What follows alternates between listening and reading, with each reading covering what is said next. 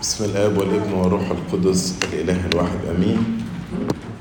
آه، في البداية أنا بشكر نيافة الحضر الجليل الأنبا ميخائيل على دعوته لي أن أنا أشارك في هذا المؤتمر. آه، والعمل الناجح اللي موجود في هذه اللجنة المجمعية للصحة النفسية والإدمان وإزاي اللجنة هنا بتشرف وبتجهز دراسات متخصصة في أربع مجالات مجال الصحة النفسية مجال الإدمان ومجال إدمان المواقع الإباحية ومجال المثلية الجنسية وطبعا عمل كبير إن سيدنا بكل إشراف الآباء المشتركين معاه والخدام يجهزوا لهذا المؤتمر اللي بيناقش فيه موضوع المثلية الجنسية لأن هي واقع آه، مؤلم موجود في المجتمعات الغربية وواقع مستتر أيضا في المجتمعات الشرقية. فإن الكنيسة تاخد هذه المبادرة الشجاعة عشان تناقش الموضوع ده بكل وضوح وبكل صراحة آه، فدي خطوة مباركة وقوية وجريئة بتمنى لسيدنا نجاح فوق نجاح ومزيد من النجاح. وأنا فرحان أن أكون موجود معكم كلكم آه، النهاردة آه، في هذا المؤتمر الجميل. هندي آه، محاضرتين النهاردة. المحاضرة الأولى على الجنس في فكر الله أو الجنس في المفهوم المسيحي والمحاضرة الثانية لماذا لا تقبل المسيحية المثلية الجنسية؟ فالمحاضرة الأولى عن الجنس في فكرة. لو بدينا وسألنا سؤال إيه اللي ربنا خلقه أولا. هل خلق الجوع أولا أم الطعام؟ هل ربنا خلق الإنسان جائعا أولا وبعد كده خلق الطعام لإشباع الاحتياج لا طبعا. ربنا خلق الطعام قبل الإنسان. يبقى ربنا خلق الطعام أولا وبعد كده أعطى أعطى الإنسان شهية علشان تحفزه وتدفعه لكي يسعى نحو هذه العطية اللي هي عطية الطعام. ربنا خلق الطعام أولا وبعدين ادى للإنسان شهية الشهية دي تخليه يسعى نحو هذه العطية. ربما يعني مجازا كده لو أنا أو أنت كنا بنخلق ربما كنا خلقنا الحاجة الأول قبل القدرة على إشباعها. ولكن الله يرى النهاية قبل البداية. خلق ال- الإشباع أولا وبعد كده وضع ال- ال- الاحتياج أو الشهوة أو الرغبة نحو هذه العطية. آه، يبقى هنا نقدر نقول المبدأ أن الله يخلق عطايا صالحة. الله يخلق عطايا صالحة. وعندئذ يخلق احتياج أو رغبة تجاه العطية دي. ونقدر نؤكد أن الله لا يخلق احتياجا ليس له إشباع. الله لا يوجد فينا احتياجا ليس له إشباع. مش كده هو بيخلق العطية الأول. نفس الكلام ده إن نطبقه برضه على الجنس. فالجنس هو عطية صالحة خلقها الله. وبعد كده ربنا وضع هذه الرغبة في الرجل والمرأة.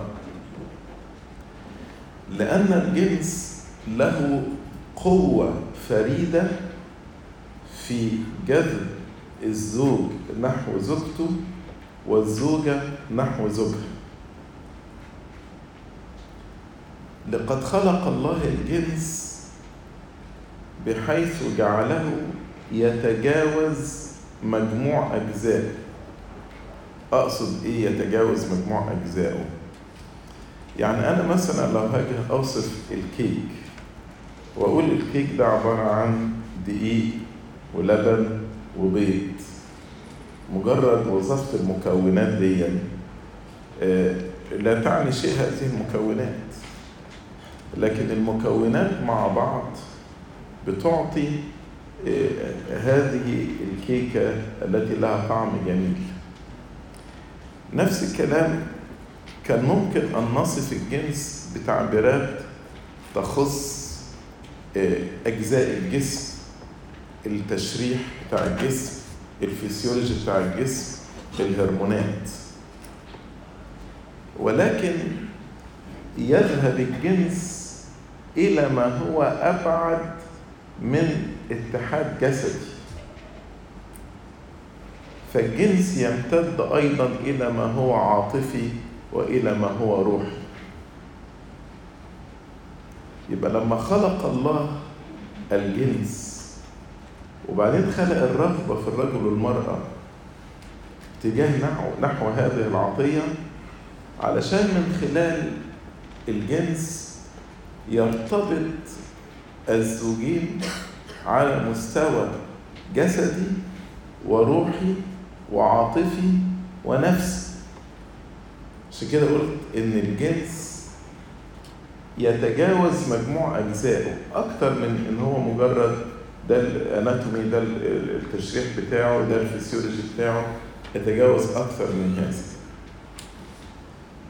يصبح الاثنان واحدا ويرتبطان من خلال الاتحاد الجنسي.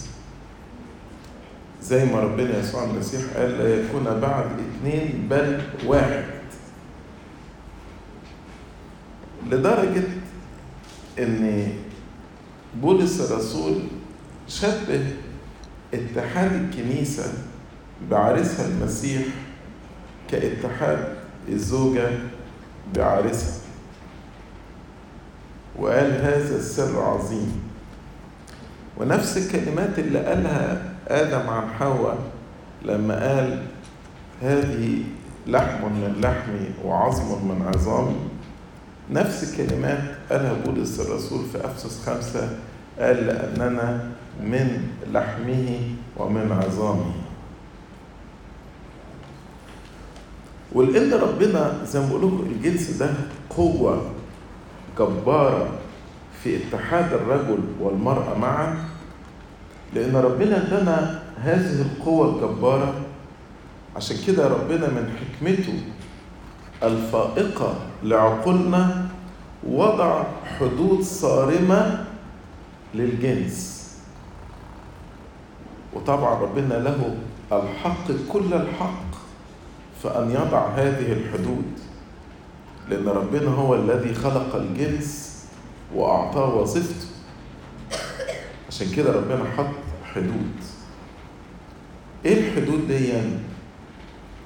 إن يتعين على الجنس أن تتم مشاركته فقط فقط بين زوج وزوجته. ولا يمكن ابدا امتداده إلى آخرين لا قبل الزواج ولا أثناء الزواج. لدرجة إن ربنا اعتبر أن أن النظرة التي تثير الغريزة الجنسية خطية كاملة. يقول قد سمعتم أنه قيل للقدماء لا تزني. أما أنا فأقول لكم إن كل من ينظر إلى امرأة ليشتهيها فقد زنى بها في قلبه. وأيضا ربنا علمنا من الحدود الصارمة حوالين عطية الجنس أنه لا يجب إثارة الجنس أو إيقاظه حتى يأتي الوقت الصحيح. لا يجب إثارة الجنس أو إيقاظه حتى يأتي الوقت الصحيح. ووقته هو في الزواج. أيضا الشرط الثالث اللي ربنا وضعه يعني أول شرط أنه يمارس بين زوج وزوجة. الشرط الثاني أنه لا يجب إيقاظه أو إثارته قبل الوقت الصحيح. أما الشرط الثالث أنه يمارس بانتظام خلال الزواج.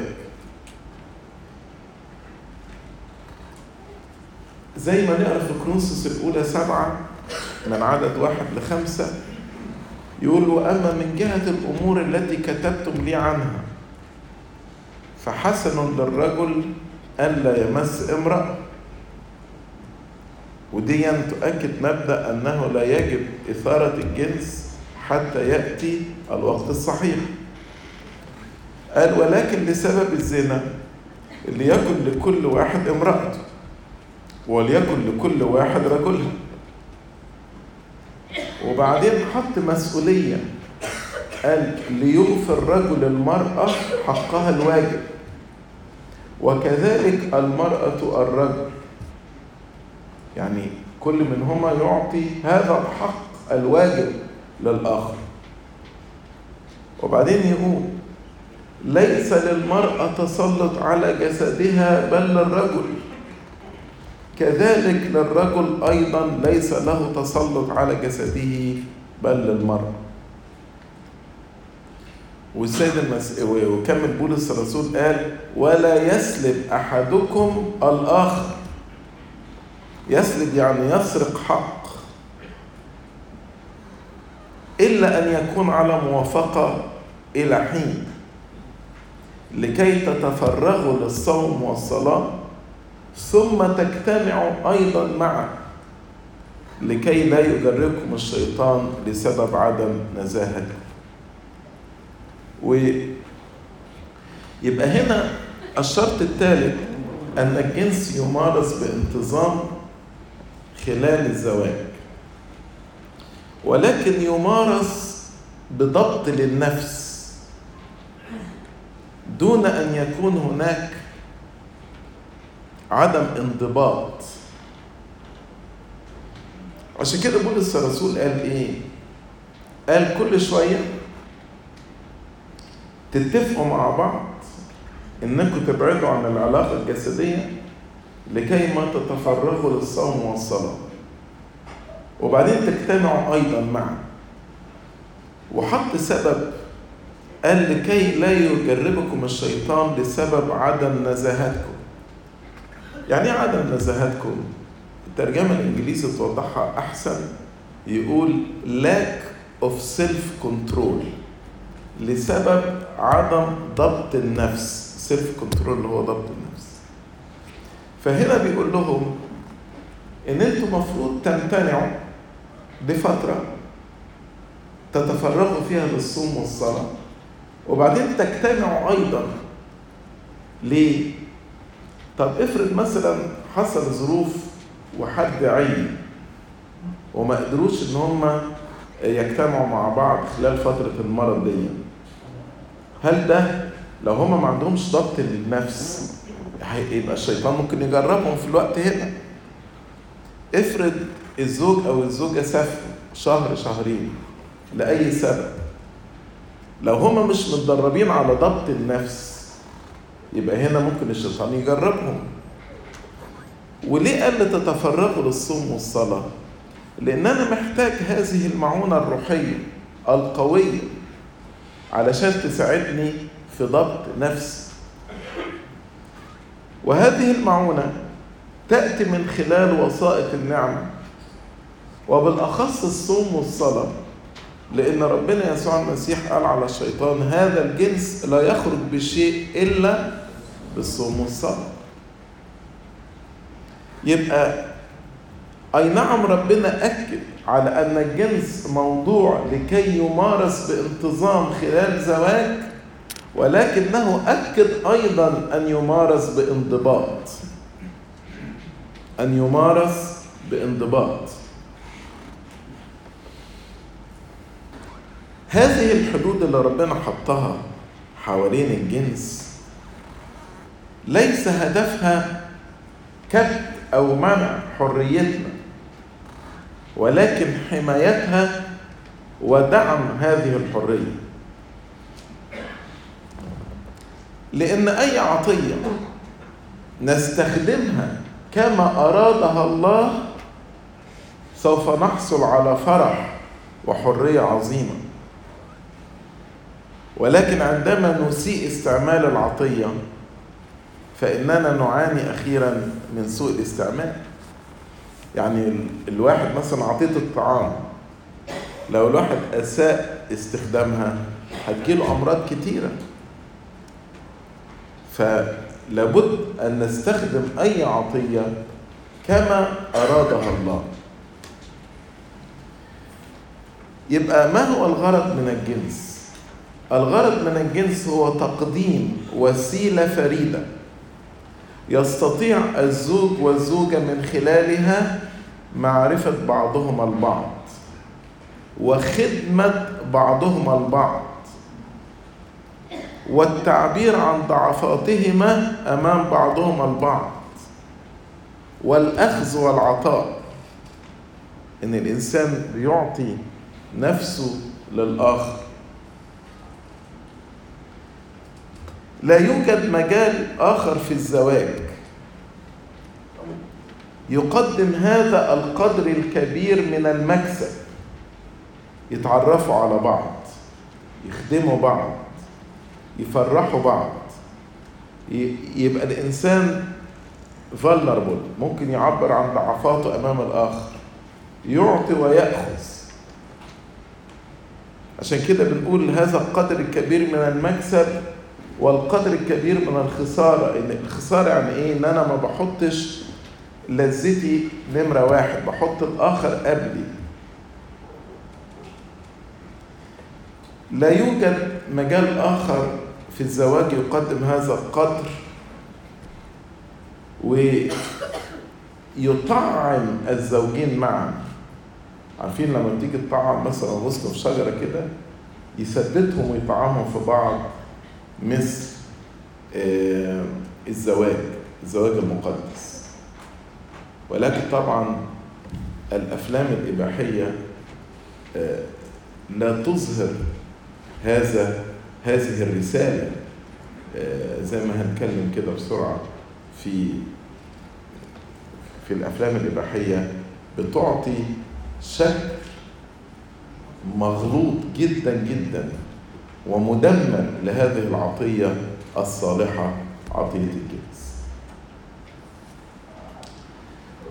حاول بعض اللاهوتيين إن هم يوصلوا لمعنى أعمق للجنس. فمثلا بعضهم قاعد يقول إن الجنس هو صورة ومثال يوضح لنا أفراح السماء.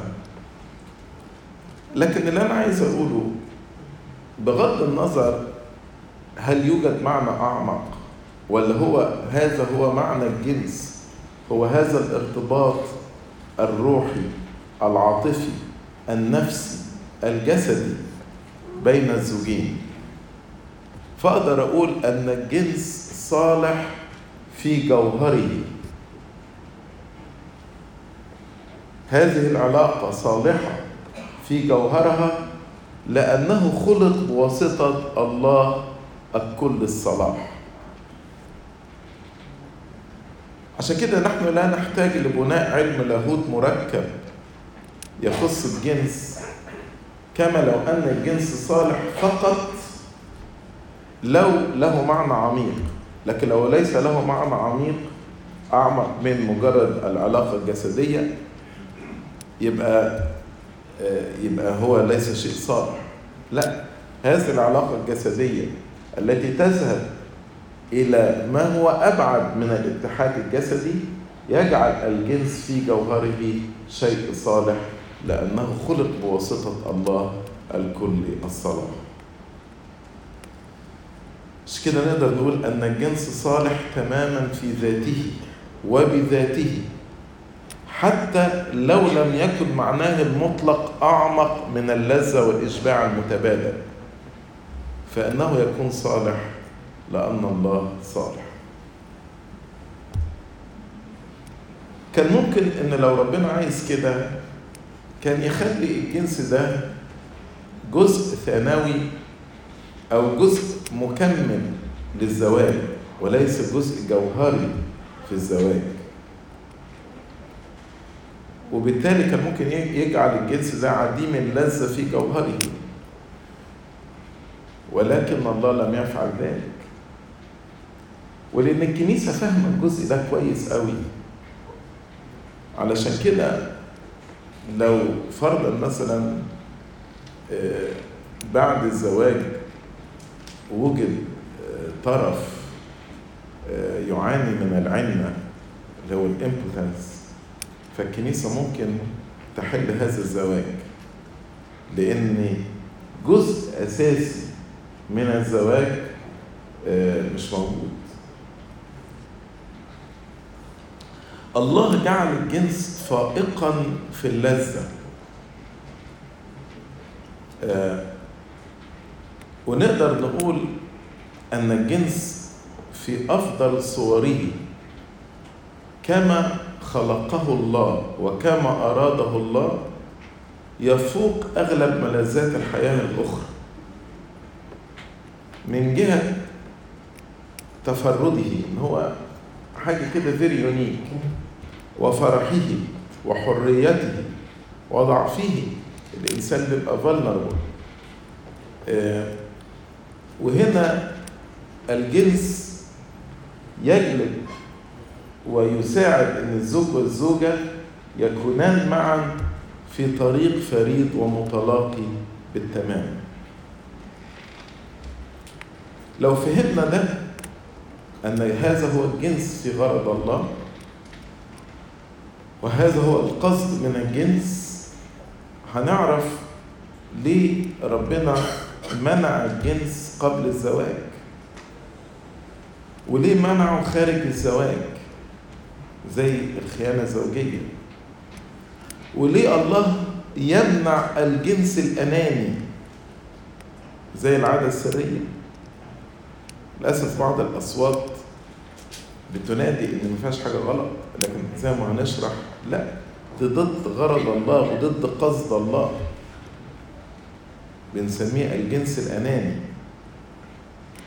ليه كل ده ربنا منعه؟ لأن كل تلك الأمور تقدم صورة زائفة للأمر الحقيقي للعطية الصالحة الحقيقية. كل تلك الأمور تسيء استخدام تلك العطية الصالحة.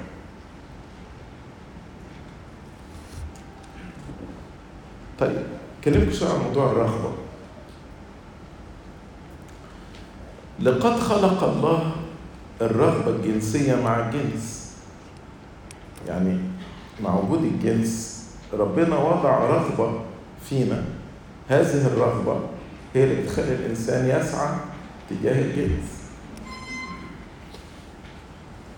وأحيانا يحارب الشباب بعدم القدرة على التعبير عن الرغبة الجنسية المثارة.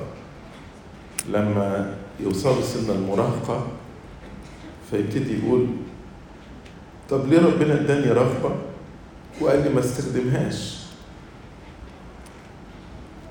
وأحيانا يقولوا هذه الرغبة هي عبء ثقيل علي.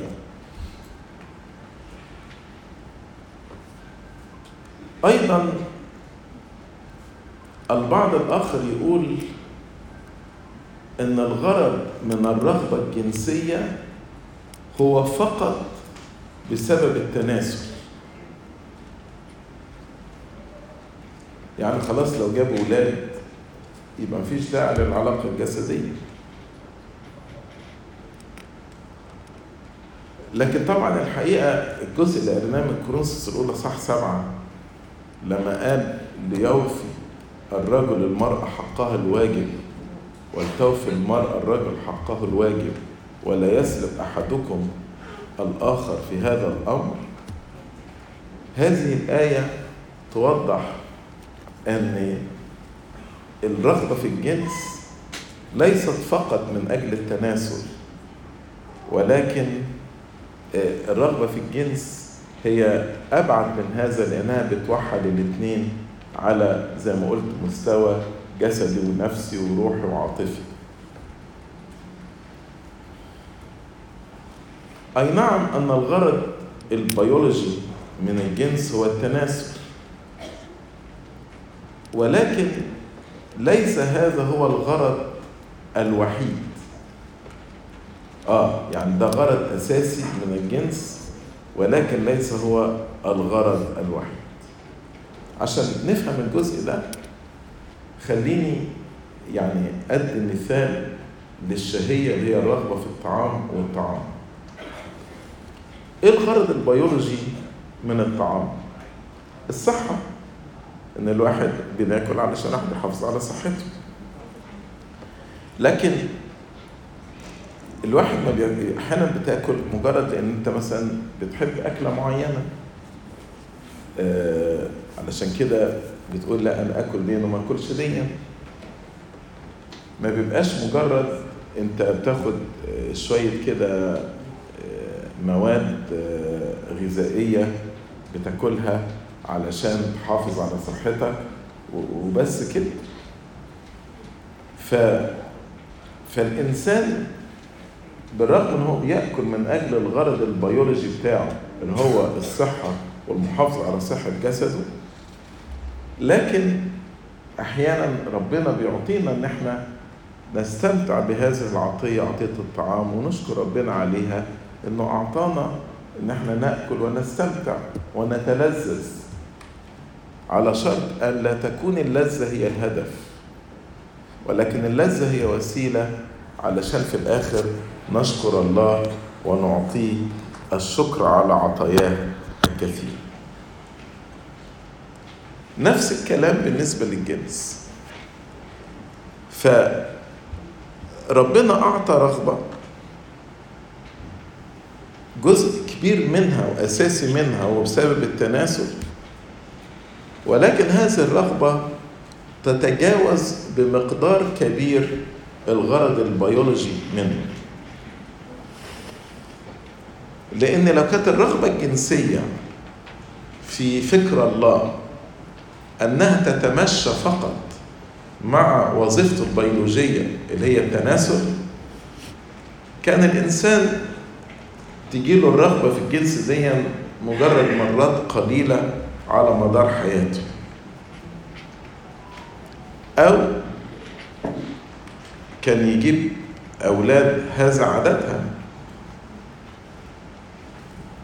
لكن ده يبين لنا أن الله يريد أن البشر في من خلال سر الزواج المقدس أن يمارسوا الجنس من أسباب من أجل أسباب تتجاوز التناسل وعشان كده بولس الرسول قال لا يسلب أحدكم الآخر. وإلا لو ربنا مش عايز كده كان يبقى البديل الآخر الوحيد أن تكون هذه الرغبة ناتجة عن خطية وإن إحنا ينبغي إن إحنا نقمعها ونكبتها. ولكن الكتاب المقدس ما علمناش كده. الكتاب المقدس عرفنا أن الرغبة الجنسية هي عطية من الله وأنه في إطار الزواج ورغبة الرجل في زوجته والزوجة في رجلها هي رغبة شرعية أمام الله. يبقى إذا يعطي الله الإنسان الرغبة الجنسية لأنه يريد منه أن يمارس الجنس مع زوجته. وإلا ربنا ليه اداله شهية قوية أو رغبة قوية تتجاوز الغرض البيولوجي؟ لكن الله نصحنا أن يكون هناك ضبط للنفس زي ما شرحنا من غرض من أجل غرض خاص يمتنع وتكريس وقت للصلاة والصوم ويكون هذا بالاتفاق المشترك. ده الكتاب المقدس قال ما هو أبعد من هذا. قال أن جسد المرأة يخص زوجها. لما قال ليس للمرأة تسلط على جسدها بل للرجل. وقال العكس برضه وليس للرجل تسلط على جسده بل للمرأة. يعني الرجل له سلطان على جسد زوجته وأن جسد الزوج أيضا يخص زوجته.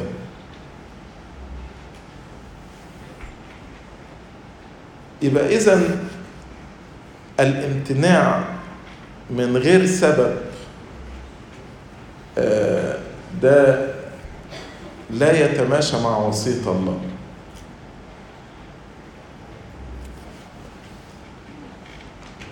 فالجنس هو جزء متكامل من علاقة الزوج بزوجته وعلاقة الزوجة بزوجها حتى أن الله أعطى الرغبة في الاشتراك فيه والاستمتاع به. الرغبة دي بتعمل حاجة بقى مهمة. بتحفز الإنسان الرجل أن يسعى نحو زوجته. علشان يستطيعان أن يتمتعا معا بهذه العطية الصالحة عطية الجنس. واستمرار الرغبة تحفز الرجل على استمرار السعي نحو زوجته. حتى بعد ما يجيب ولاد فاستمرار الرغبة دي بتحفز الرجل على استمرار السعي نحو زوجته.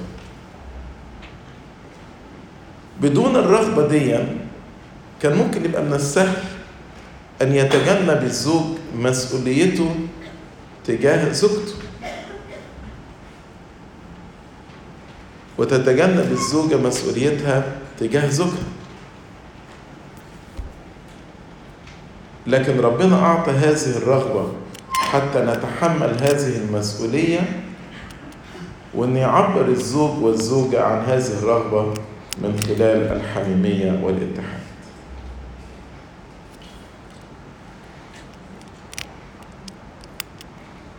فربنا لما أعطى الرغبة الجنسية الغرض منها هو أن تشبع بهذه الطريقة فقط من خلال العلاقة الحميمية بين الزوج وزوجته. زي مثلا لو إحنا لم نشعر بآلام الجوع لن نأكل ولو توقف عن الأكل صحتنا هتتعب. نفس الكلام لو لم تكن الرغبة الجنسية موجودة عند الزوج والزوجة فلن يمارس الجنس ولو توقف عن ممارسة الجنس سوف يعاني الزواج ويموت. ومن هنا تكون الرغبة الجنسية عطية من الله لنا. لا لكي نقهرها ولكن لكي ما نطيع صوت الله لنا كيف نستخدم هذه العطية. حكاية لو توقفنا عن ممارسة الجنس سوف يعاني زواجنا ويموت. أحكي لكم قصة يعني حصلت معايا وأنا بخدم. أنا كان عندي زوجين بيعترفوا معايا. أيام ما كنت بخدم ككاهن في دالاس. وكانوا علاقتهم مع بعض جميلة جدا. عمري ما سمعت أن حصل منهم مشاكل أبدا يعني. وبعدين فجأة كده ابتدى يحصل بينهم مشاكل. وقعدت معاهم أكتر من مرة عشان أحاول أحل المشاكل دي ونتفق على اتفاقات وبرضه يرجعوا تاني يتخانقوا مع بعض ويزعلوا من بعض وكده آه لغاية مرة جه زارنا في أمريكا آه أب أعترافهم اللي كان بيعترفوا معاه في, في مصر قبل ما يهاجروا. وهو راجل مختبر ورجل قديس بالحقيقة يعني. فأنا قلت دي فرصة يقعدوا معاه ويشوفوا إيه المشاكل اللي ابتدت تبقى موجودة بينهم دي. فقعدوا معاه فأبونا سألهم سؤال واضح يعني من خبرته. راح قال لهم أنتوا أخبار علاقتكم الجسدية إيه؟ إيه أنا لم لم أتطرق لهذا الموضوع يعني معاهم ابدا يعني. فقالوا له لا إحنا يعني قلنا خلاص يعني جبنا الولاد وكده ما فيش داعي للعلاقة الجسدية بيننا ما بين بعض. وتوقفنا. فأبونا قال لهم هل المشاكل بدأت إمتى؟ لقى إن المشاكل بينهم بدأت في نفس التوقيت اللي هم قرروا برغم كان على اتفاق إن هم ما يكونش في علاقة جسدية بينهم. فأبونا بخبرته قال له لا قال لهم لا لازم ترجعوا تاني ويكون بينكم العلاقة دي. وقال لهم مبدأ لذيذ كده. قال لهم ربنا أعطى هذه العلاقة علشان المحبة تستمر بين الزوجين لأن دي أقوى تعبير عن المحبة والتخلي عن الأنانية بتكون في هذه العلاقة الزوجية. آه يعني قال لهم إن في ناس تقول إيه ما إحنا لو اصطلحنا آه هيبقى في علاقة بيننا. بس أبونا قال لهم لا العكس. ده أنتوا لما يبقى في علاقة بينكم ده هيساعدكم على الصلح. وسمعوا كلام أبونا وفعلا ابتدت ترجع تاني آه يعيشوا في هدوء. والمشاكل اختفت تماما من بينهم. وهم جم بقى وحكوا لي القصة يعني إيه كان السبب. وهنا بيبين فعلا زي ما بنقول لو توقف الزوجين عن ممارسة الجنس سوف يعاني الزواج ويموت. ومن هنا الرغبة الجنسية هي عطية صالحة من الله لا لكي نقهرها ولكن لكي تحفز طاعتنا لوصية الله. أنه ليس للمرأة تسلط على جسدها بل للرجل وليس للرجل تسلط على جسده بل للمرأة. آه وعندما لا يستطيع الزوج تجنب الشعور بالرغبة الجنسية ده لا يكون أبدا أبدا مبرر لمشاهدة الأفلام الإباحية أو ممارسة العادة السرية.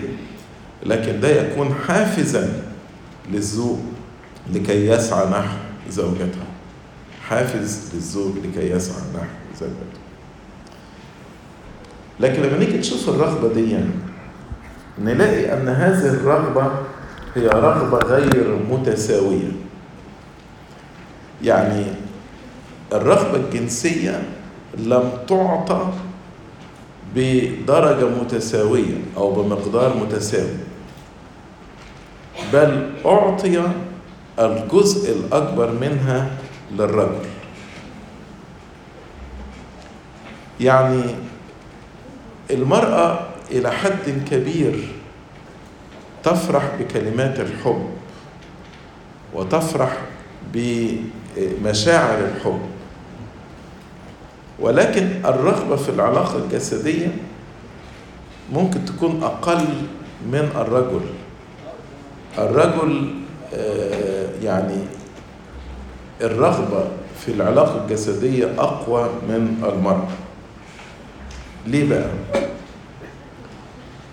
الإجابة تخص جوهر علاقة الرجل بزوجته. يعني ربنا من وقت ما خلق آدم وحواء أمر أن يكون الرجال هم القادة. وهو يسود عليك. فينبغي على الرجل أن يأخذ دور القيادة. وأمر الزوجة أن تكون خاضعة. فهو زوجك وله تخضعين فقصد الله أن يأخذ الرجال القيادة حتى في الجنس. ولذلك أعطى الله للرجال رغبة أعظم في الجنس.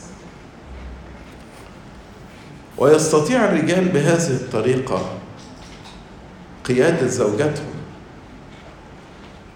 آخذين المبادرة معتنين بمحبة زوجاتهم لأن الجنس هو إعطاء حب مشبع للآخر. ده الجنس في قصد الله. وليس الإشباع الأناني زي ما هنتكلم. فلما ربنا أعطى القيادة للرجل أعطى له القيادة أن يقدم هذه المحبة المحبة المتناهية بحيث ترغب الزوجة أيضا في ممارسة الجنس مع زوجها عندما تشعر بهذا الحب. عشان كده بولس الرسول يقول أن الرجال يحبوا نساءهم كأجسادهم. يعني بمقدار هذه الرغبة موجودة في جسدك قدم هذا الحب الكبير لزوجتك. والمحبة هي المحبة التي تطلب إسعاد الآخر ولذة الآخر. مش كده يقول أيها الرجال أحبوا زوجاتكم كما أحب المسيح الكنيسة وأسلم ذاته لأجلها. الرجل يشعر بالقبول خلال العلاقة الحميمية. أما المرأة فهي تشعر بالحب والقبول أولا وبعد ذلك تأتي العلاقة الحميمية. يعني الرجل يجد القبول بعد العلاقة الحميمية أو من خلال العلاقة الحميمية. أما المرأة عندما تشعر بالقبول أولا وتشعر بالحب أولا تأتي بعد ذلك العلاقة الحميمية. عشان كده أعطى الله للرجل شهية جنسية أقوى بحيث يستطيع بدوره أن يشبع احتياجات زوجته قبل أن تشبع هي احتياجاته.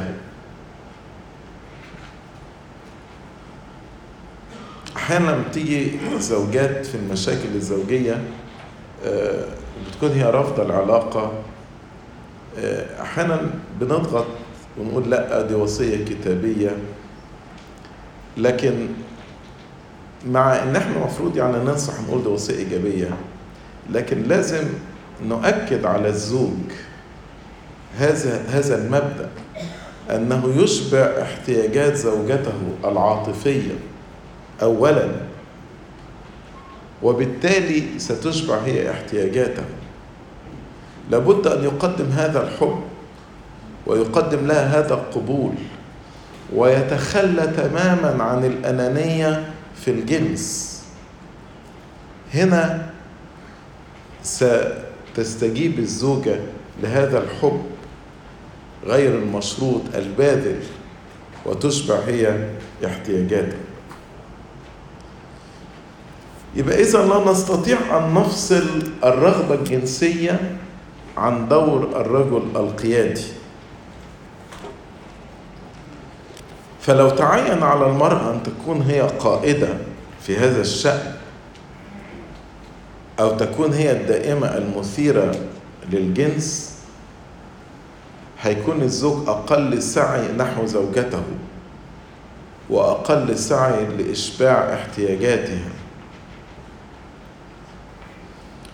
وده طبعا مش هيبقى يعني هينعكس على الزواج بطريقة سلبية.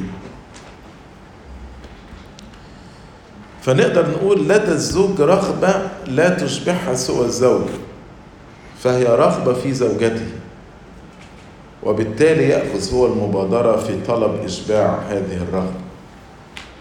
طب إزاي هيبادر يعني؟ يبادر بأنه يشبع رغبات زوجته. ويعطيها حب باذل وبالطريقة دي سوف يتسبب لما هو يقوم يشبع برغبات زوجته الحب المعطي الباذل الذي يشبع الاحتياجات العاطفية والنفسية لزوجته. بالطريقة دي يجعل الزوجة ترى وتقدر وتشبع رغبات زوجها. وهنا نشوف بقى في فعل متكامل. في أخذ وعطى هنا بين الزوجين. علشان كده من خلال هذه العلاقة الجسدية هيكون هناك نعمة يعطيها الله تفوق بكتير جدا عن اتحاد اللحم والدم. اتحاد عاطفي اتحاد روحي اتحاد نفسي. وحيث أن الزوج يقود يدعو الله الزوجه لأن تخضع لقيادة زوجها حتى في فراش الزوجية. ولكن الزوجه مدعوة الزوجه مدعوة لتحدي هذه القيادة فقط لو طلب منها زوجها أمر ضد ضميرها وضد ناموس الله. يعني هذا الخضوع في الرب فقط.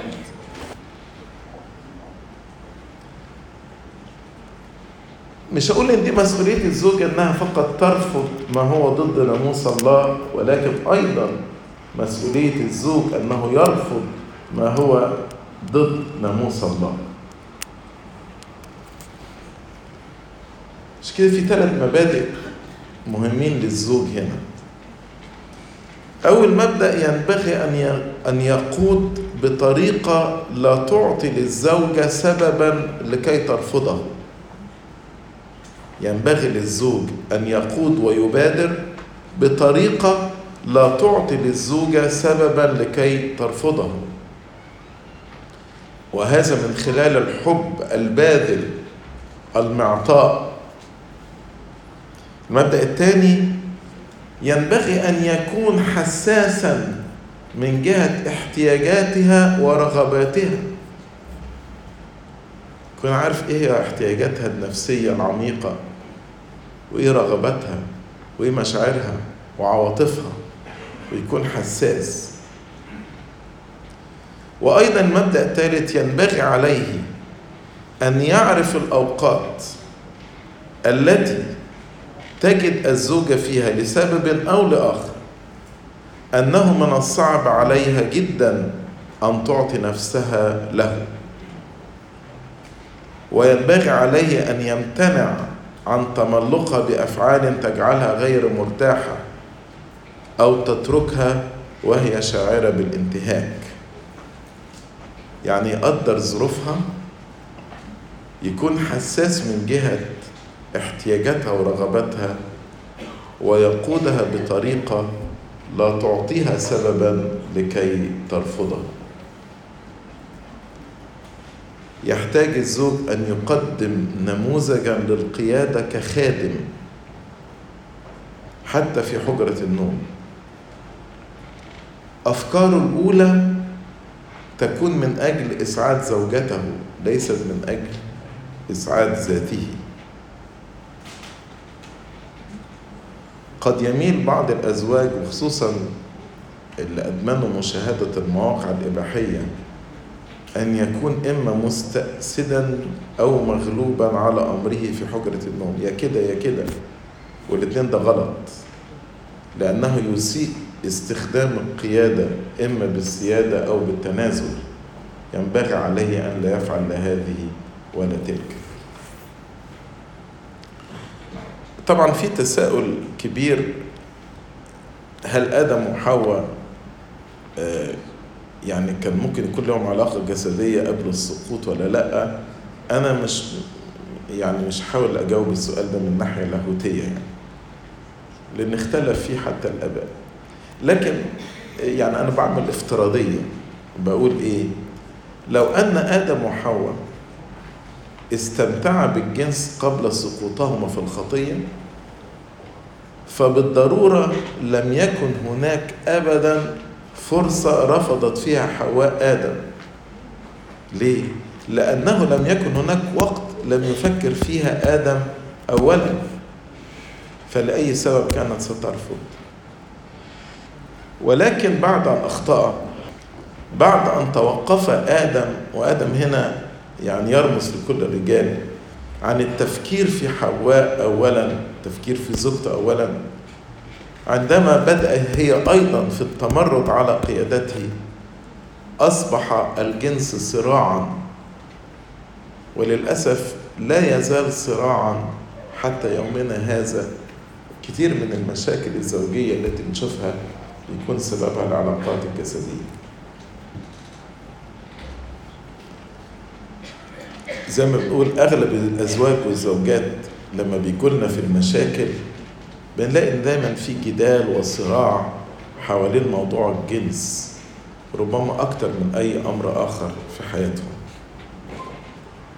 وبالطريقة دي أكتر وسائل النعمة اللي ربنا أعطاها للزوجين بقت للأسف هي السبب الأعظم للصراع والنزاع. وده بالظبط اللي كان عايزه الشيطان. فبالرغم إن الشيطان يكره أن الإنسان يعيش كده في فرح وسعادة ولذة لكن ابتدى يستخدم اللذة دي بطريقة خاطئة لتحقيق غاياته غايات الشيطان. فابتدى الشيطان إيه خطته خطة الشيطان عشان تبقى فاهمينها. إن هو عايز الناس يمارسوا الجنس بأكبر قدر ممكن خارج الزواج. وبأقل قدر ممكن داخل الزواج. تاني الشيطان يريد أن الناس يمارسون الجنس. يمارسوا الجنس يا إما خيانة زوجية يا إما عادة سرية يا موقع إباحية يا نظرات خاطئة. كل دي أنواع متنوعة لممارسة الجنس. يمارسون الجنس بأكبر قدر ممكن خارج الزواج وبأقل قدر ممكن داخل الزواج. خطته هي حجب وإخفاء الغرض الحقيقي من الجنس وراء اللذة. فبيستخدم اللذة على إنها مجرد عمل جسدي بحت. وللأسف هذه الخطة خطة الشيطان هي خطة ماهرة أثبتت كفاءتها عندما نبعد عن الله ونبعد عن غرض الله في حياتنا. وهنا نرى كيف تزيف الأفلام الإباحية الغرض الإلهي من الجنس والرغبة الجنسية والرغبة الجنسية غير المتساوية.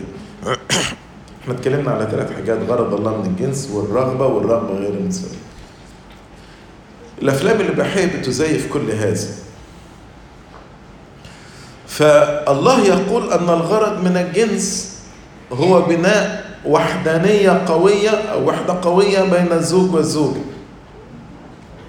إلا أن الأفلام الإباحية تقول أن الهدف من الجنس هو إشباع أي احتياج مع أي شريك سواء أراد هذا الشريك أو لم يرد. اتفقنا أن الرغبة الجنسية صالحة وأعطيت لكي يسعى الزوج إلى زوجته والزوجة إلى زوجها. إلا أن الأفلام الإباحية تقول أنه ليس من الممكن ولا يجب التحكم في هذه الرغبة. بل أي مرة الإنسان يشعر بالرغبة يستجيب لها بأي طريقة وبأي شكل. إذا كل المواقع والأفلام الإباحية تقدم رسالة ضد غرض الله وضد هدف الله.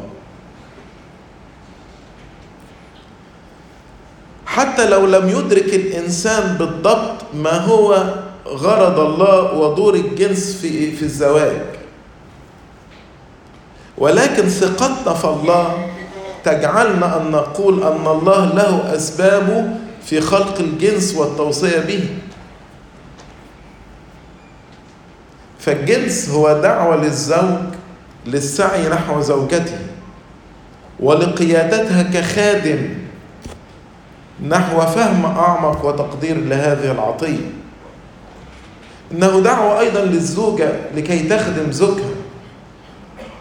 واثقه في وواثقه أن عطايا الله تجلب دائما الخير عندما تستخدم كما أراد الله.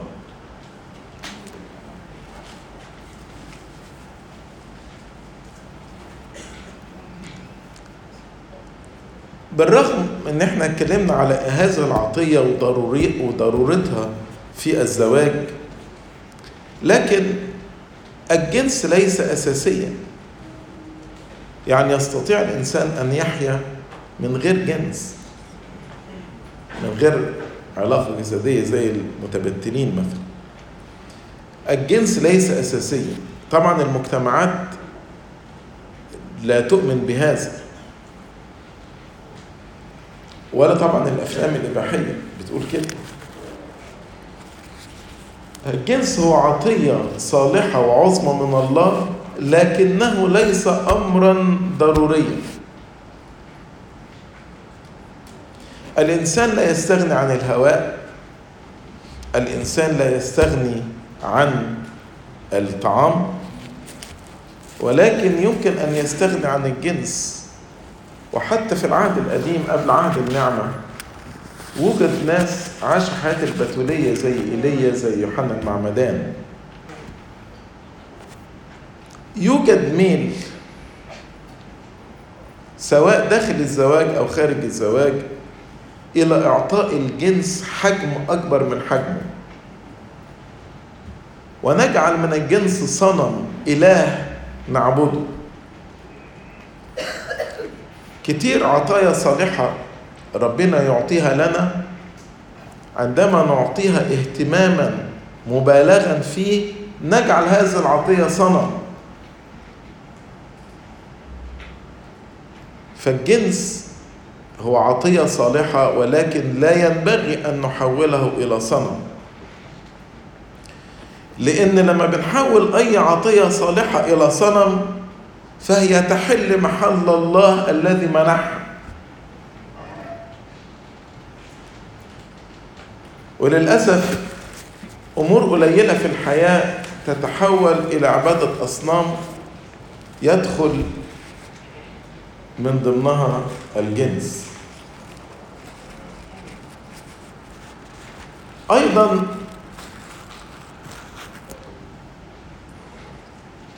هو إحنا عرفنا ما هو الجنس وما هو غرض الله. الجزئية الجاية دي أنا بتكلم على الجنس ليس. الجنس ليس إيه؟ فأول حاجة ليس أمرا ضروريا. يعني ممكن الإنسان يعيش من غير من من غيره.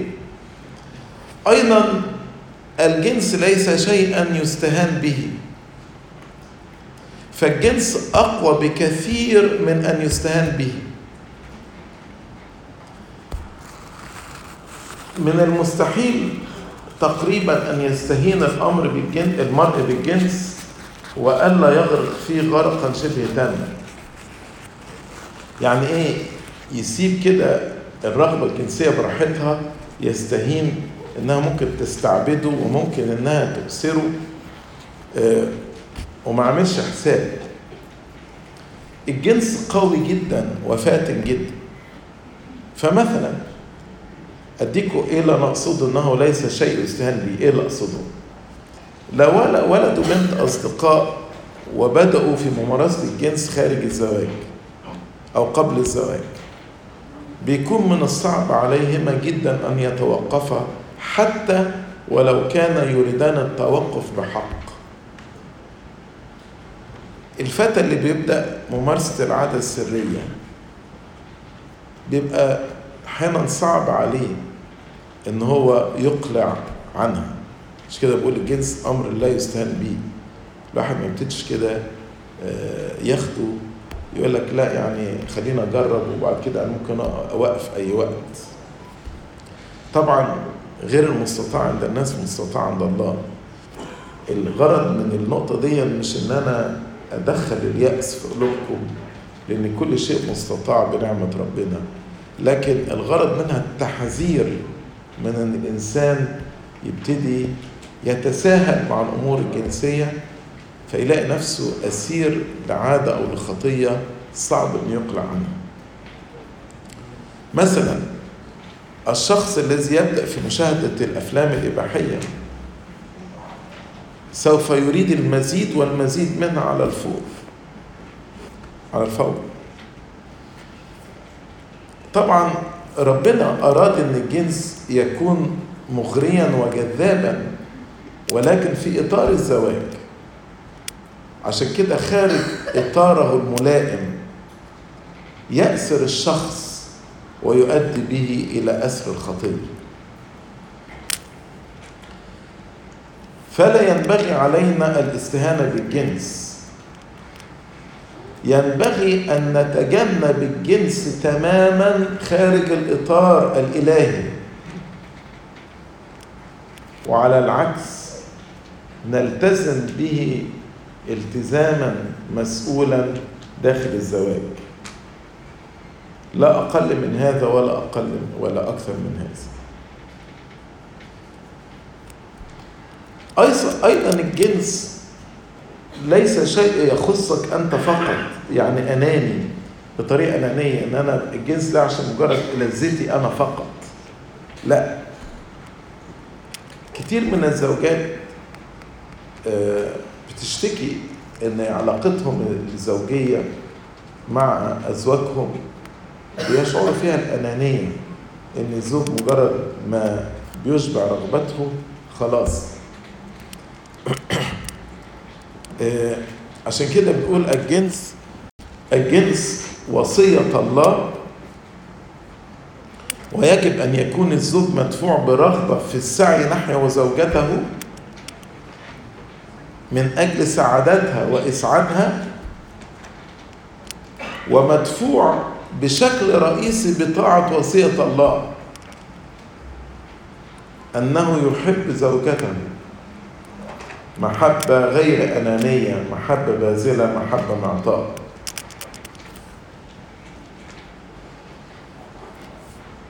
وأيضا الزوجة مدفوعة برغبة في إرضاء زوجها ولكن دافعها الأول والرئيسي أن تطيع الله. عشان كده حتى لو لم يكن لديك رغبة في ممارسة الجنس فلتمارسه من أجل زوجتك. وحتى لو لم تكن لديك أيضا رغبة في ممارسة الجنس فلتمارسيه من أجل زوجك. وأنتم الاثنين تمارسوه من أجل طاعة الله.